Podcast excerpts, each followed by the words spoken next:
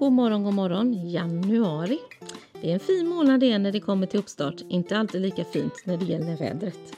Jag är Dorotea och detta är podden Men se, god morgon.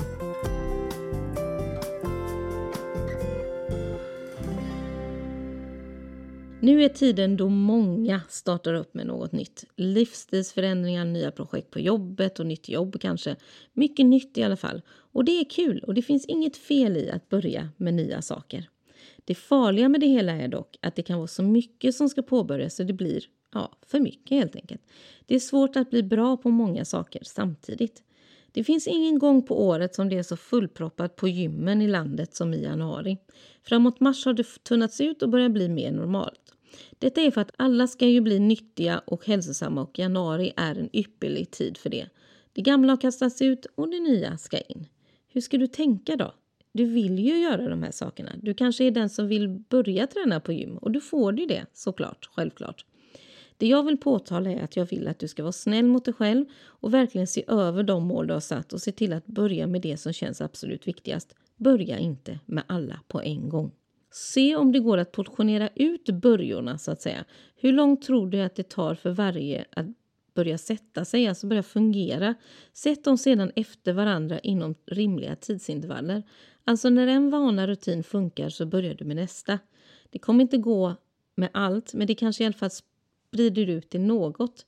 Och varför ska du göra så här? Jo, för du har för många bollar i luften samtidigt annars och då kommer med största sannolikhet de tappas i marken.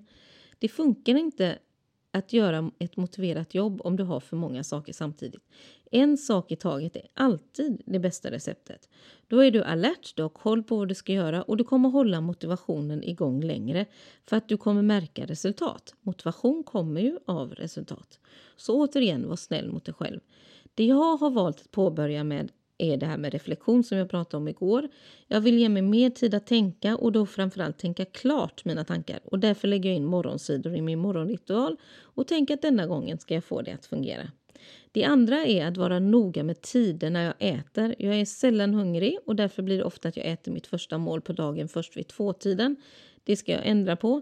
Mer bestämda tider och den mat jag vet att jag mår bra av. Jag vet precis och jag brukar vara bra på det men efter december behöver jag alltid göra en liten restart. Så det är de två sakerna jag tänker börja med. Jag har fler saker jag vill få till och bli bättre på under 2020 men jag tänker lägga dem till när jag känner att de här fungerar. Träning är en sådan. Jag behöver träna mitt knä varje dag men sedan vill jag lägga till mer och det tänker jag göra efterhand. Men först morgonsidor och mat och ja, lite böj på knäna också. Det kommer kännas bra. Så titta på dina mål och försök att bestämma dig för vad som känns viktigast för dig att få till. Börja med det och sedan tar du nästa. Börja med det och sedan tar du nästa. Det du känner ska vara nummer två, tre idag kanske inte alls stämmer när det är väl dags att välja nästa och det är okej. Du gör det i den ordning som känns mest relevant när det väl är dags. Så var snäll mot dig själv och ge dig själv möjligheten att faktiskt nå i hamn med dina mål. Oh, love inside.